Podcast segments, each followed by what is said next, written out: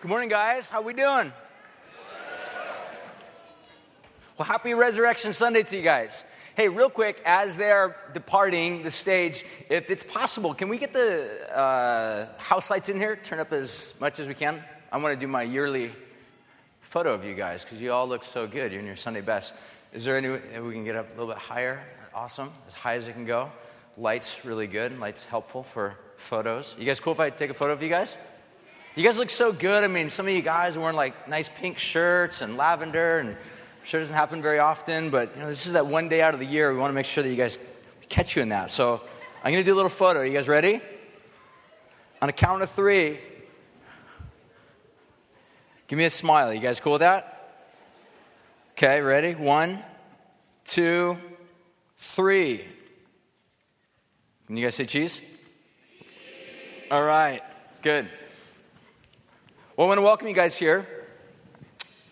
This is your first time, my name is Brian, one of the pastors at Calvary SLO.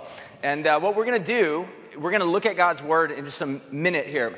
Because today, what is it is all about, it's about an event that happened. Christianity, first and foremost, is not just about warm, fuzzy feelings. It's not just simply about uh, some form of after death insurance or assurance, reassurance as to what will happen for you, to you after you die.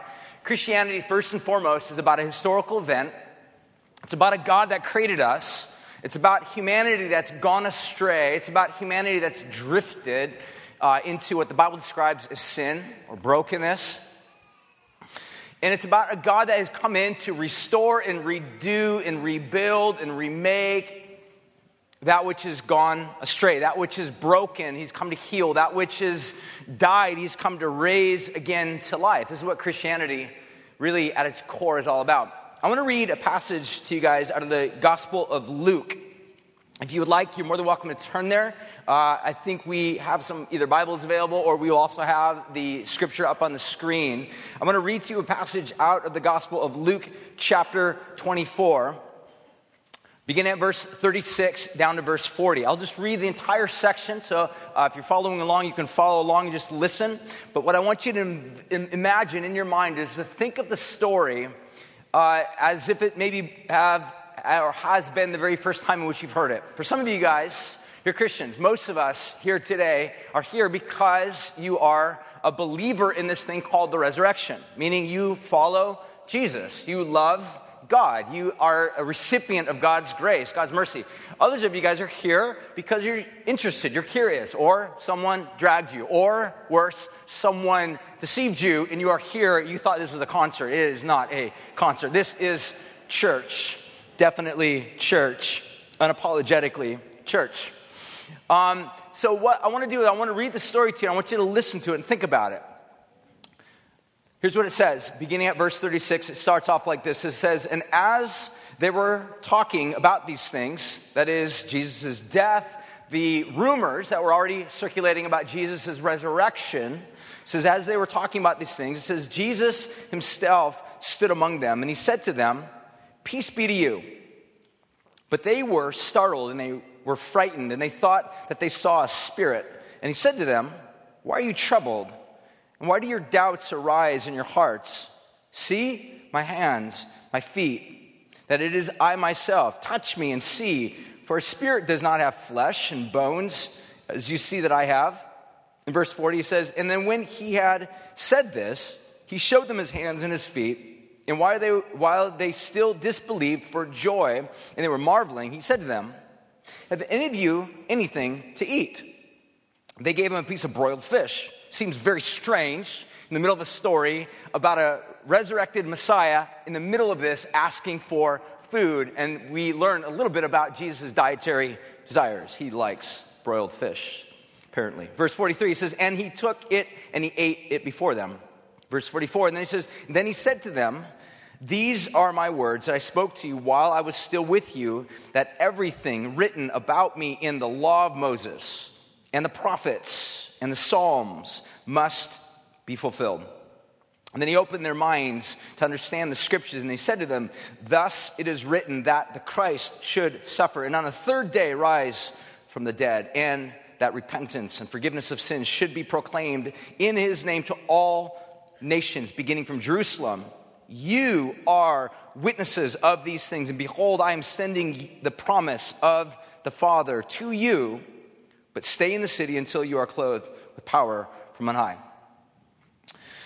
So, Jesus is with his disciples. This is what's typically called the post resurrection appearance. In other words, after Jesus rose again from the dead, Jesus is now with his followers, his disciples. Ironically, his disciples did not believe that this day would have happened, they didn't understand. They were not familiar. They weren't aware of not only the Old Testament passages that allude to this, but they were also at the same time in disbelief up until this point. And so this is important to understand because the way Christianity begins are the main authors or the main people, the main players of this faith or religion, if you want to describe it as such, but oftentimes we would uh, less likely describe it as a religion because, for the most part, it is more so about God doing something for us than us doing something for God. So, therefore, we would define it more so as a relationship, God involving Himself in our lives. But it's interesting to note that the beginning stages of Christianity were birthed by a group of men that did not believe in the very words of its founder. And so, what we see here in this story are three specific things I want to take a quick look at. One is we'll take a look at the reality of the resurrection, that it happened. Secondly, we'll take a look at the purpose of the resurrection, why it happened. Thirdly, we'll take a look at the power of the resurrection, what happens as a result of this event. So, first of all, let's take a look at the reality of it. In verses 36 through 40, what we see is Jesus actually coming to them and very clearly, lovingly, patiently actually addressing their objections to, this, to their belief, their confidence in Jesus. In other words, again, what I already mentioned, they did not believe that Jesus had resurrected from the dead.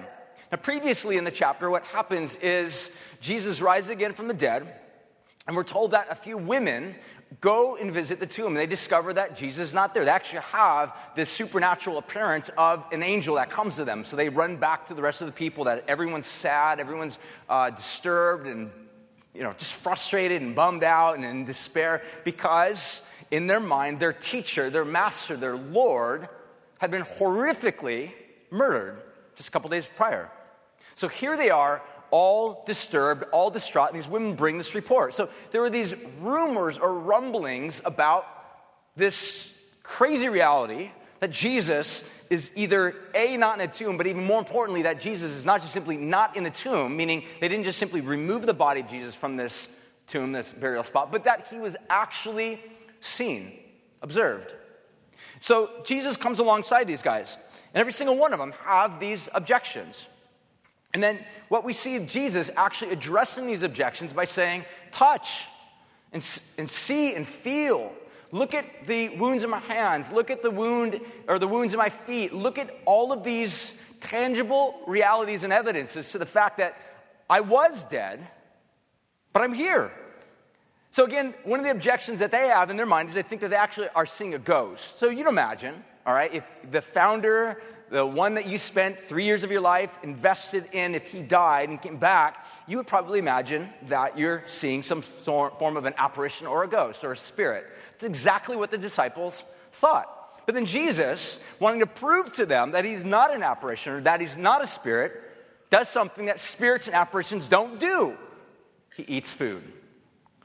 So, Jesus' way of basically disproving their objections, or at least patiently, lovingly, carefully addressing each of their, uh, each of their, uh, their objections is to address these things one by one. And one of the things that we learn about Jesus in this little scenario is that it's not just simply a historical fact, though it is, but what we see is that Jesus actually seeks to address those very forms of hindrances that keep them from believing.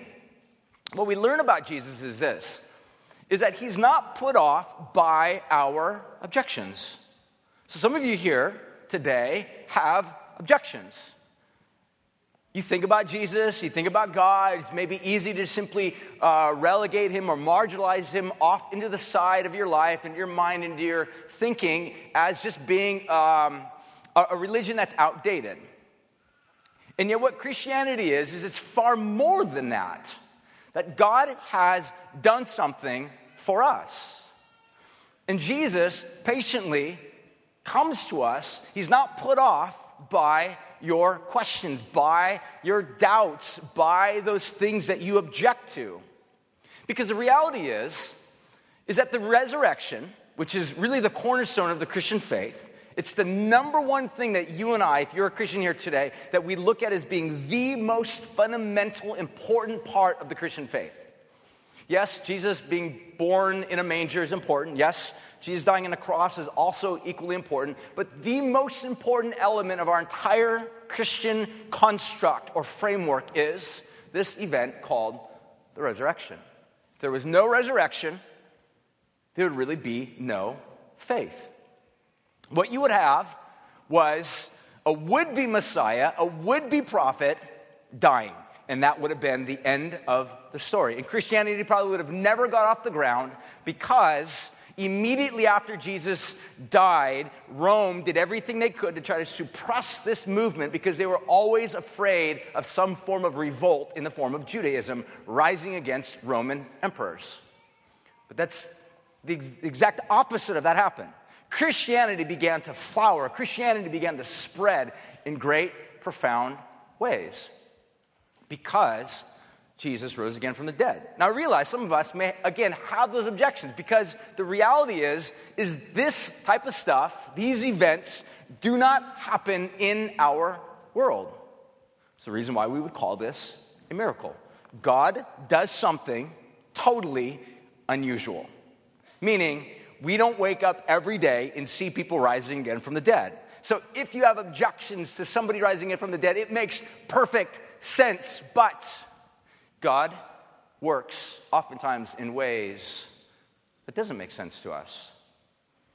If indeed he is God, that means that he must, by necessity, know stuff that you and I have no way of knowing. And this is what the Bible claims that we have a God that rose again from the dead. And Jesus comes patiently, lovingly to address these objections that they have. In the same way, Jesus comes to you, if you have those objections, to address, to help, to patiently guide you through those things, should you allow Him.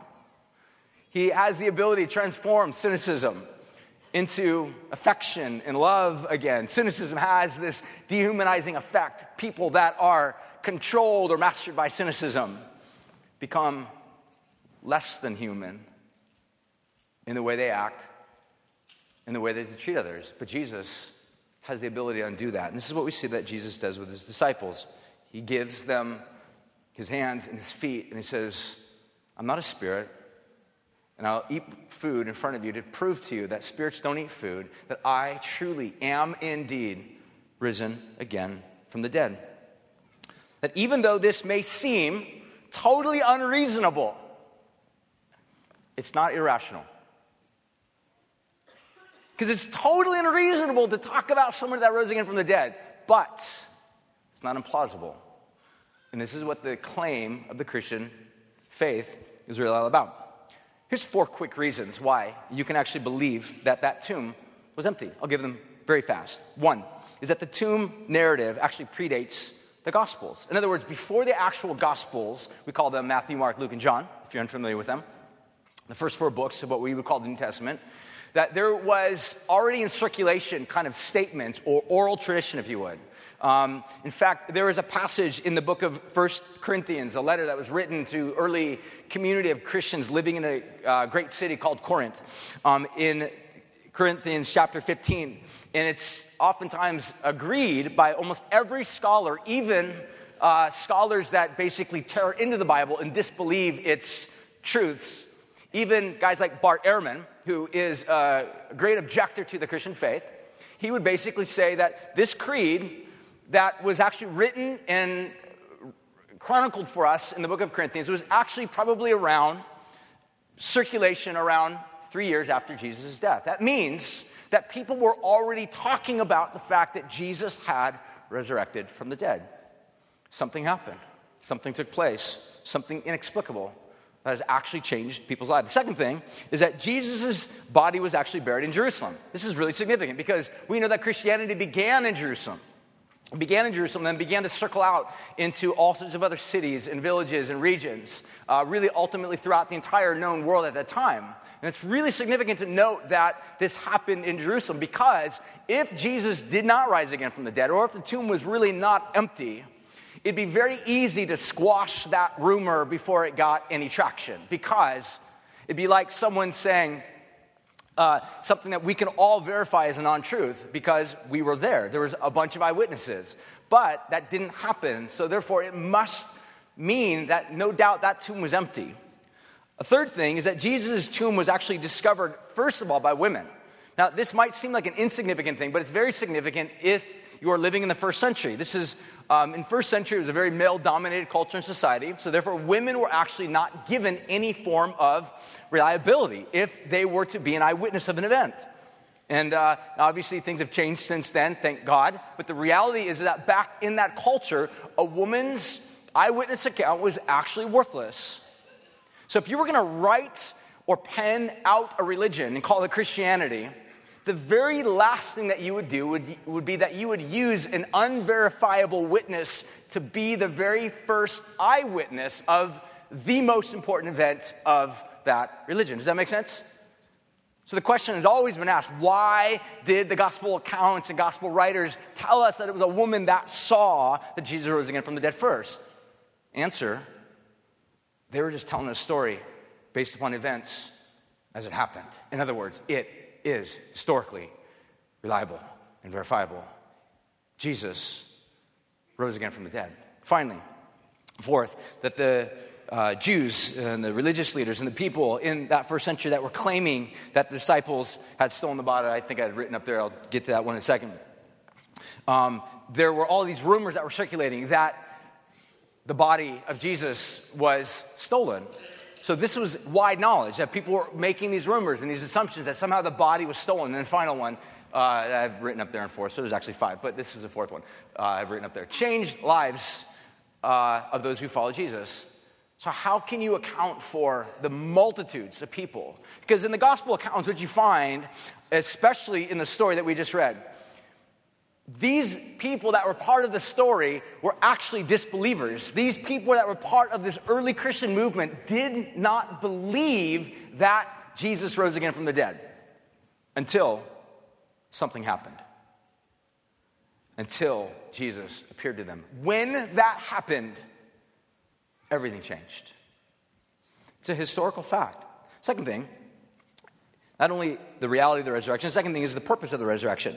The purpose is distinct from the reality because, in reality, this is not just simply a historical record. It is historically accurate, it is historically traced. You can look at it as an event. But the reality is, is that if this was just simply a historical event, period, historical events alone don't change our lives. How many of you have had your life change when you discovered someone landed on the moon? Like, nobody. All right, the answer to that is like nobody had their life changed. Nobody lived their life differently because of that historical factual event. So, in other words, historical factual events alone don't change lives. But something in this story shows us their lives were changed. That leads us to the question what was really the purpose of the resurrection? Verses 42 through 47 describes kind of a series of events. It says this, and then they gave him a piece of broiled fish, and he took it and he ate it before them. And then he goes on to say, then he begins to expound to them that what they're witnessing, what they saw, what actually happened historically, was actually based upon a series of events that were already written aforetime through writers called prophets and written by writers, guys like Moses, people that had written the first five books of the Bible. We would call that the Torah. And then the writings, which would be like prophets, and then the Psalms, and all of these various writings that the Jewish population held as dear. Jesus is basically saying that what you're witnessing right now, right here, is all about God keeping good on his promise. And the way he does this, the way he presents this to them, is through a meal. This is amazing. Just prior in the early part of the story that I didn't read, um, it says that Jesus was walking on this road to Emmaus, and he's with these two guys. and they're discussing all the events that happened and jesus kind of comes up alongside them it says that they couldn't they didn't know who jesus really was they, they couldn't uh, something about jesus' resurrected body in other words post-death new life body was distinct even though there was a continuity there was a form of discontinuity in other words to this resurrection body so jesus is talking with these guys and he's like you guys seem really really bummed what's wrong and they're like are, are you out from out of town you have no clue what's going on jesus is like well Try me. What's, what's up? They're like, this guy that we loved and we followed and we thought he was going to be the king, he ends up being brutally murdered and crucified. And here we are. We hoped that he was going to be the, the king, the promise of God's word. And Jesus sits down with them, and it says, he breaks bread, and it says, as soon as he broke bread, they realize that this was indeed Jesus himself. So, in other words, Jesus invites people to a meal. When I think about a meal, I think about a really good time hanging out with people that I love and having good food. And there's something about a meal that really speaks to kind of the inner core of who we are as human beings because at the end of the day, a good meal with good people has all the elements of awesomeness. I mean, some of you guys are to go home today and have a really good meal. You're going to sit down, and even if it's sometimes with family that you may or may not necessarily get along with, there's something about a really good meal that's radically humanizing. In other words, it speaks to the very core of who we are because good meals have this ability to bring about a sense of honor, a sense of welcome, and ultimately a sense of home. When you have a good meal, you feel at home. Jesus sits down with his disciples. He says, Let's have a meal. And it's through the meal, through the broken bread, through the gathering together, through the eating together, that Jesus is able to say, This is who I am. So, the purpose of this resurrection ultimately is to restore that which was lost by way of relationship. It's one of the reasons why it goes on to say later on in this little portion of scripture that we read, it says, Then he said, And thus it is written that the Christ should suffer, verse 46. Then he says in verse 47 that the repentance and forgiveness of sins should be proclaimed to all nations.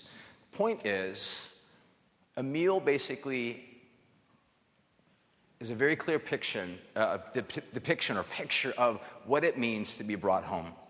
That no matter what type of past you've lived before, no matter what type of way in which you've been defined by your past or circumstances or things that have been done against you or things that you have done, sins that you've committed, sins that have been committed against you, when you are brought near to this, this table that Jesus offers, you're home. You're cleansed. You're forgiven. You're washed. He says this is based upon a twofold scenario of forgiveness of sins, but also a repentance, meaning we turn from alternative meals that actually dehumanize and destroy. They might provide temporary satisfaction. It's like junk food. I mean, it tastes really good, but at the end of the day, there is absolutely zero nourishment whatsoever. But the meal that Jesus spreads before his enemies is one that says, Whoever you are, no matter how far you've gone, no matter how dysfunctional, no matter how broken, no matter how far from home you feel as if you have drifted, there's always spot for you at this table. And we see that this resurrection purpose is about God reconciling, God restoring, God fixing that which is broken, God healing that which has become riddled with sickness and disease. This is the God that we have. This is what Christianity is about. Again, it's not just simply historical facts, because historical facts alone don't save us. Most religions have, to some degree, when the leader leaves, they leave behind some form of a tomb by which you can go visit. They leave behind some form of a, a mausoleum, some uh, book, even that the author or the writer or the leader of that group had written. Um, interestingly enough, Jesus didn't write any chapters in this book per se. I mean, he inspired it, if you want to get technical on that, yes, inspired every single word of it. But Jesus never wrote a book. He never started a university. He never even kind of planted a church, per se, as we would oftentimes think of it in that sense. Uh, but the fact of the matter is, what we see that Jesus actually leaves behind is a meal broken bread and poured out cup. And that meal is always a reminder to us of this desire in God's heart to restore broken fellowship, to, store, to restore broken lives, to bring healing to where there was nothing but disease. So we see the purpose, and finally, we see the power of the resurrection. Verses 48 through 49 says this It says, You are witnesses of these things. In other words, you saw it. You guys were there. You watched. You witnessed. You saw this. And then Jesus then says, And behold, I am sending the promise of the Father upon you to stay in the city until you are clothed with power from on high. And this is a reference uh, to what's commonly called the Holy Spirit or the Holy Ghost, depending upon what translation of the Bible that you have. Um, in fact, next week we're going to be starting a brand new series looking at the person of the Holy Spirit. But right now I just want to focus on this one particular element of it. That one of the things that we see is that when these disciples, the followers of Jesus, left Jesus, or Jesus left them and ascended to heaven, again, a whole other story which I won't get into, something radically happened. In fact, if you want to follow the story, you could on your own time uh, read through a, the, a book called the Book of Acts. It goes like this Matthew, Mark, Luke, John, and then the book of Acts. The book of Acts is basically the continuation of the Jesus people, it's a continuation of the Jesus story. But only this time, it's not through the lens of physical, tangible, gentle Jesus cruising the streets of Jerusalem, it's through the Jesus people. But what you see about Jesus' people is something so radically amazing is that if you follow the life of Jesus' people prior to the resurrection, they're always bickering and arguing and fighting. Their hearts are filled with contention and frustration towards each other. They envisioned Jesus was going to be like this political leader that was actually going to violently overthrow Rome. But that's not at all what happened. Jesus was actually violently overthrown himself. In other words, the kingdom that Jesus came to bring was one that conquering came not through violent overthrow, but by sacrifice love, forgiveness of sinners. And what we see with Jesus is that Jesus basically tells his disciples, You'll be given power. So prior to Jesus' death and resurrection, they're fighting, they're full of argument. After Jesus dies, they're filled with despair, they're frustrated, they're sad, they're afraid, they're afraid for their lives. Uh, again, something happened that absolutely changed the course of these people that are full of despair throughout into the book of Acts, whereby they are no longer filled with despair. They're filled with a sense of courageousness and boldness and love and generosity and care and compassion and kindness. And how do you explain for that? And the answer, really, according to the Bible, is they were given power. The resurrection actually change them. The resurrection has the ability to change you in at least two ways. What we see in the book of Luke are the early church doing one of two things, actually, both. One is the resurrection. If you allow its story to enter into your life and allow your mind to go there and to believe it and to trust it, again, that it is able to be trusted and simply more than just simple facts if you allow it to grip your heart, to transform you, to fill you with a sense of awe, not just simply of the event, but of the God that did all of this, it has the power to do one of two things. One, actually both. One is to, it'll free you from fear. We see the disciples totally, fearlessly, courageously going out preaching this good news of Jesus, even in the face of threats against their life.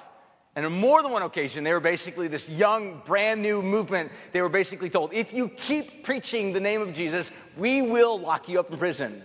The very next day, they go out and they continue to preach and they ratchet up their threats and they say, if you preach, we will kill you. They're like, whatever. They killed our master. And they, next day, out in the streets, preaching. How do you stop a movement of people that will not blink? in the eye of death. Why? How is it possible? Because Jesus saved them from their fears. You and I, we oftentimes live our lives based upon what we fear. In other words, you can put it this way we are, for the most part, mastered by that which we dread most. So we do things like this We're afraid of getting poor. So we spend so much energy and time thinking about how to protect our money and protect our assets and protect our goods. So we invest more money, we invest more energy, and all of a sudden, if there's any threats of somehow this being upset, we freak out. Why? We're afraid.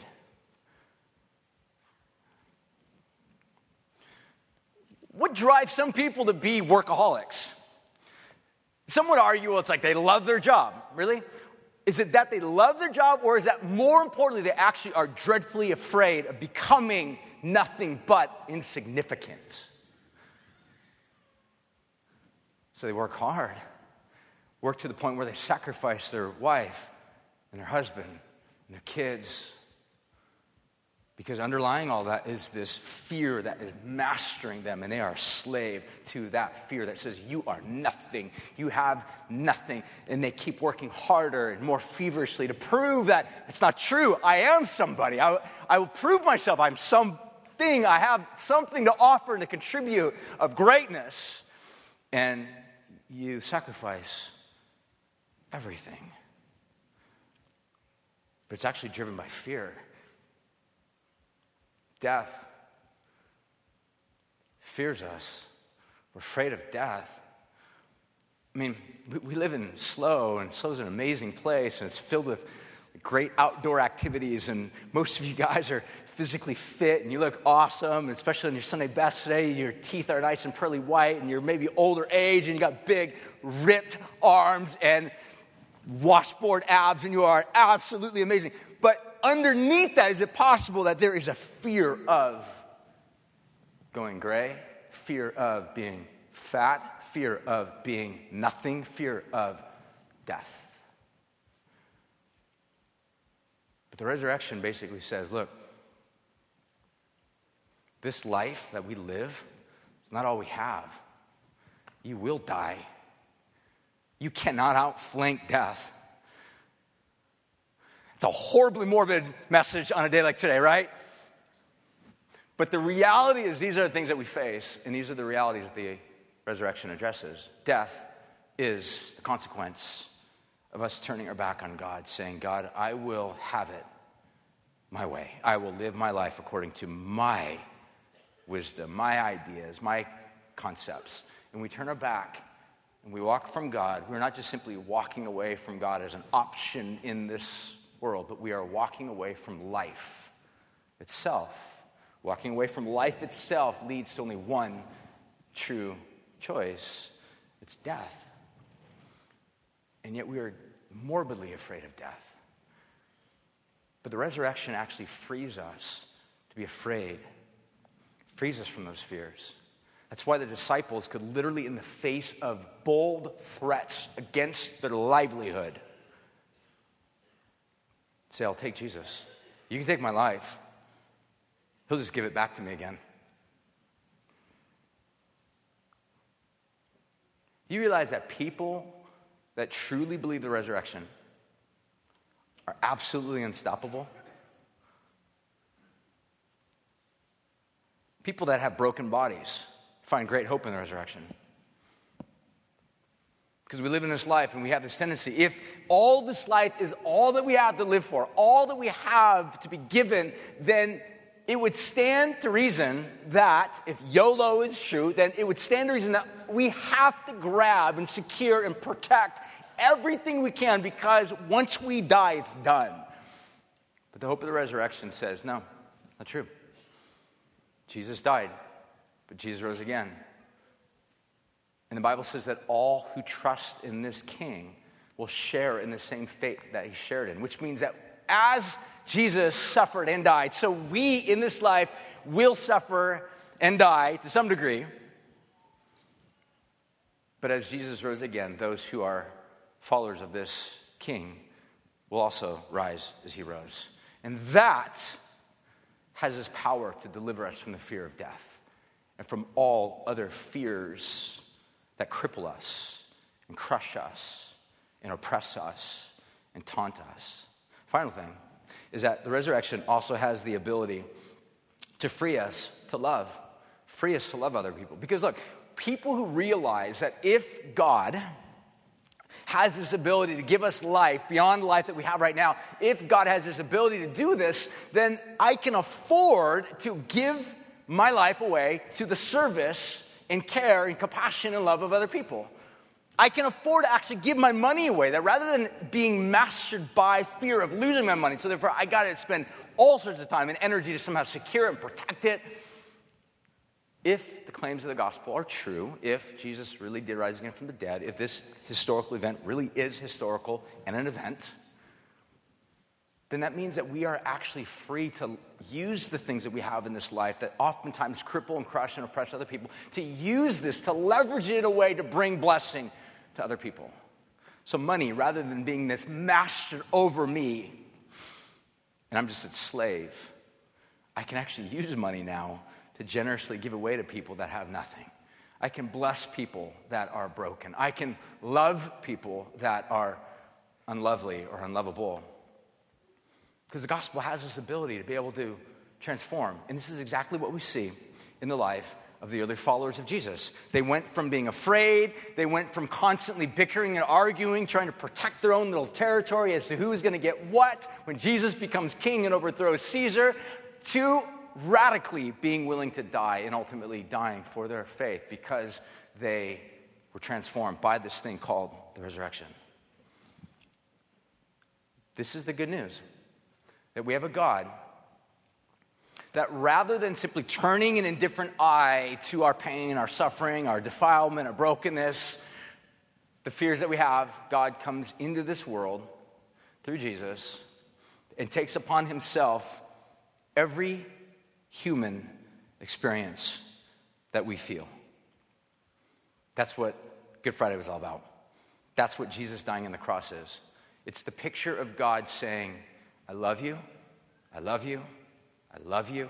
I have not abandoned you. Resurrection Sunday is God saying, I've accepted everything that Jesus has done on the cross, and I put my stamp of approval. Therefore, he has risen from the dead. Death has no power over him. And all who follow this king will share in his same fate. This is really good news. This is what God invites you into. This is what God calls you to.